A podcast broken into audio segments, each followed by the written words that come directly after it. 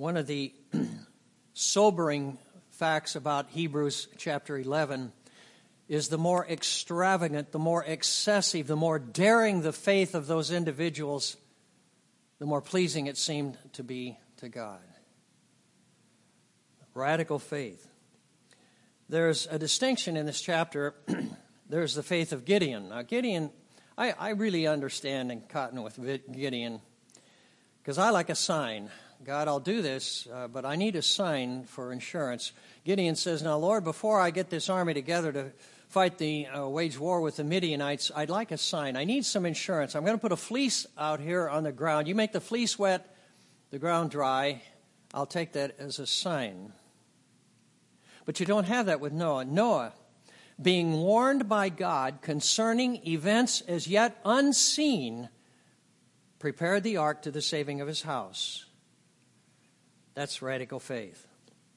Never in the history of Christianity has anything so centrally challenged our faith than modern science. Back when I was in junior high in Des Moines, Iowa, I had a little red headed biology teacher who introduced us to the Big Bang theory of the universe, that the universe was born explosively. Now, God could have created the bang, and out of that order, but uh, not necessarily is that believed by some scientists. And she did not, and um, for her it was blind chance, an accident, explosion. Well, later I heard this parable. I pass it on as a parable. A teacher and a scientist were debating the existence of God. The teacher believed in God, the scientist was an atheist. The teacher said, Well, how do you think this universe came about? Well, there was this tremendous explosion, and it just happened by accident, chance. They got no place in the debate, but the teacher got this idea. He took all the furniture out of one of the rooms of his house. He painted the walls, the ceiling blue. He got some very, very uh, different sized balls and he suspended the balls from the ceiling. In that room in his house, he built a miniature universe. Then he invited the scientist over to see it. Why, as soon as he saw it, he said, This is incredible. You, you've got to let me bring my, my research students over to see it. Who made it? Well, the teacher said a strange thing happened the other night. There was this explosion. And it just happened. Sometimes I think it takes more blindness to believe it's all the result of chance than to believe that behind it all is a mind of a creator genius who spoke it into existence. Years ago, a young man by the name of Murray Eden at Massachusetts Institute of Technology, back when computers were first being built, he programmed a computer at MIT to print out the likelihood of the universe being born by chance. Well, the printer printed out, the computer printed out that the likelihood of the universe being born by chance is zero. Zero. Why, uh, I wonder, doesn't that information find its way into biology textbooks and physics books? Well, if I am shocked, maybe I've underestimated the power of evil and even science to draw a curtain over the minds of us, our people. You know, I, uh, I really don't like to fly. I've had numerous times when I, I really had to fly, but uh, it does fascinate me because when I um, get on a plane, I always want to look into the cockpit uh, because I'm fascinated by all those, the mass of dials and instruments and sonar and radar and that's enabled planes to fly when I really don't like to fly, and then they land it in a storm where you can't even see the runway, and they land that plane. All that instruments. Here I have a picture of a little bird. This little bird is called an Arctic tern. This article describes how this Arctic tern has the longest migration of any creature in the world. It uh, flies annually from the North Pole, the Arctic, to the Antarctic in South America, 12,000 miles round trip. It flies through crosswinds, sometimes at night, sometimes when cloud cover. disenables it from even seeing the stars. That little tiny bird, Arctic tern, flies to the South Pole, back to the North Pole, where it lays its eggs in the very same nest that it built the year before. All that sonar, all that radar tucked into that little tiny brain, smaller than the end of your finger, littlest finger. And somebody says, Well, it just happened.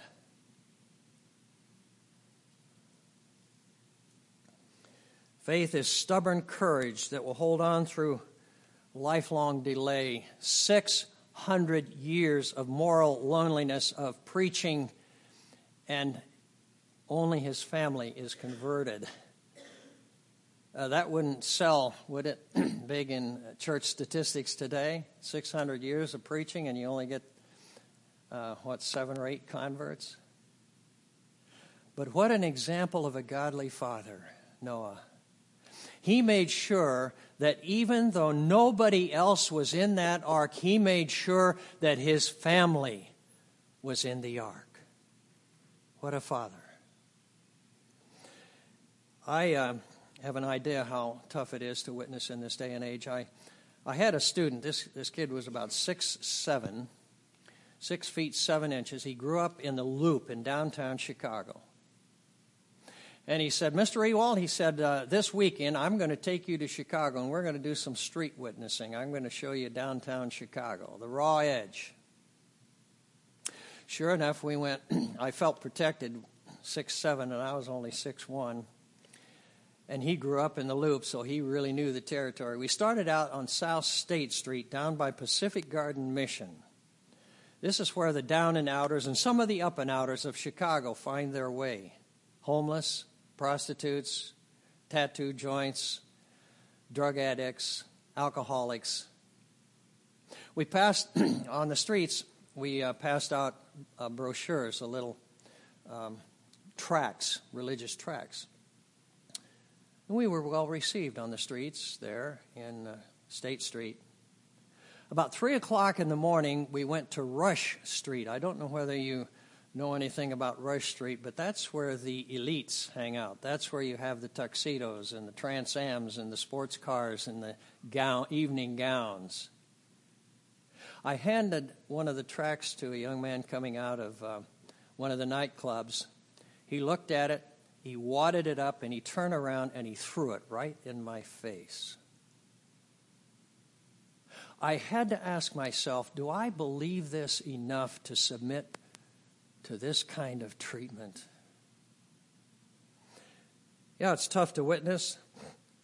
But what I learned that night in one weekend of experience, something that Jesus experienced, and that was how the social outcasts seemed to be more receptive of his message and him than the intellectuals, the elites, and even the religious sophisticates of Jerusalem. I understood a little bit about what Jesus went through on the streets of his cities. Hard to witness? Some years ago, just a few years ago, a professor friend of mine, James Strauss, and I were speaking at the Student Union building at Western Illinois University campus in Macomb. And each of us, I, my field was psychology, and I spoke and related it to my Christian faith. He was uh, theology, philosophy, and he spoke and related it to a Christian faith. Then we threw the thing open for questions. I remember a kid had a great big, his physics book under his arm, and he said, uh, you, you Christians, you're always talking about your religious experience. He said, I had my religious experience in the cloud chamber in the physics lab. My religion, he said, my religion is my friends. We sacrifice for each other. We, we care for each other. He said, I can't wait to get back up to my dormitory room to be with my friends. He said, What do you have that's any better than that? There was a girl in the back of the room. I learned afterwards, talking to her, that she was an atheistic Jewess. But in the question answer time, she said, Hey, you Christians, you're always talking about peace, peace, peace, the Prince of Peace. You brought no peace. You brought no healing between East and West. You've not healed the problem between blacks and whites. And Then she said, and usually you can't even get along with each other in your own churches. That hurt. That hurt. She said, most of the world doesn't believe what you guys are talking about here. Christianity, most of the world doesn't accept it. There's an answer to her, that young lady. And uh, if I recall rightly, I, I sounded it. I said, um, truth is independent of the number of people who subscribe to it. Truth has never been dependent upon, well, how many will raise your hands and accept this as true? That isn't the way truth is established. Truth is truth, even if the whole world rejects it, and a lie is a lie, even if the whole world accepts it. Truth is absolutely independent of votes, of raising of hands, Alexander Campbell, I think, put it well. He said, Multitudes are no mark that you will right be found. A few were saved in the ark, though many millions drowned. So answer the gospel call and enter while you may. Christ's flock has long been small, yet none are safe but they. This isn't to suggest we can pat ourselves on the back and say, Thank God we're the faithful few hanging in there. But let me tell you, you look back over God's grand scheme of redemption, and you cannot help but be brought to your knees in the realization that those few, however few they may have been throughout history, stayed true. They didn't jump ship. Even in the darkest hours, they remained true to the Lord Jesus Christ. Few, however few they may be, who stand firm, who will not abandon under trial. Countryside Christian Church. You're in the middle of a transition now. Transitions sometimes go smoothly and sometimes they don't. It's a struggle time. And uh, for many churches, a transition time is a test of faith. It's a measure of what I prefer to call fair weather Christians.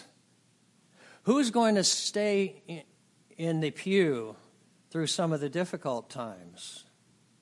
Or who's going to jump ship? I'll go somewhere else. I want to be where I'm comfortable. I want to be where it's easy and smooth. Fair weather Christians. Now, will you be the faithful? Will you stand true through a difficult time? I challenge you. We're in this together, you know. Just drove through Peoria a while ago, coming up here. There was a very famous man from Peoria by the name of Robert Ingersoll. He was an attorney in Peoria, Illinois, and he was an atheist. He went around the country denouncing faith in God. He found himself in a New York City music hall one afternoon preaching, teaching to a Christian audience, but he said to them, You Christians are leaning on a medi- a worn out medieval myth. With modern science, Ingersoll said, we can explain the universe without God. And at the end of his address, he gave this challenge. He said, I defy God. I will give God 60 seconds to come down here and strike me dead to prove that he exists. He pulled out his pocket watch, and in silence for one long minute, he waited. The crowd, in hushed anticipation, wondering if at any minute he might just drop dead. No. 60 seconds went by, nothing happened. He said, You see, I have demonstrated there is no God. Put his wa- pocket watch back in his pocket, left the podium, and the audience got up and went home. But that night, a noted New York News columnist by the name of Arthur Brisbane, whose articles were published not only in New York papers, but even in the Chicago newspapers, nationally syndicated. And in the same newspaper that had Ingersoll's address, he, without any, any citation of Ingersoll's speech, he gave this parable. I share it with you. Once upon a time, he said, two red ants were crossing the Mojave Desert when all at once their path was intersected by two bright, shining streaks of steel. One ant turned to the other ant and said, What's that? Well, the older and wiser ant said, Well, that's a railroad track. Well, the other ant said, A railroad track? What in the world is a railroad track? Well, the older ant told him about the great Santa Fe railway system with its girdling roadbed of steel that transected, and intersected all over the United States of America. He told him about a man by the name of Benjamin Story who lived in a large Chicago skyscraper who guided the concern of this great Santa Fe railway system. That skeptical ant said, That's the craziest story I ever heard in my life. Climbed up on one of those train rails hoisted himself up on his haunches and he said, I don't believe there's such a man as Benjamin Story. I defy him. I'll give him 60 seconds to come out here and strike me dead to prove that he exists. Brisbane concluded that parable with this statement.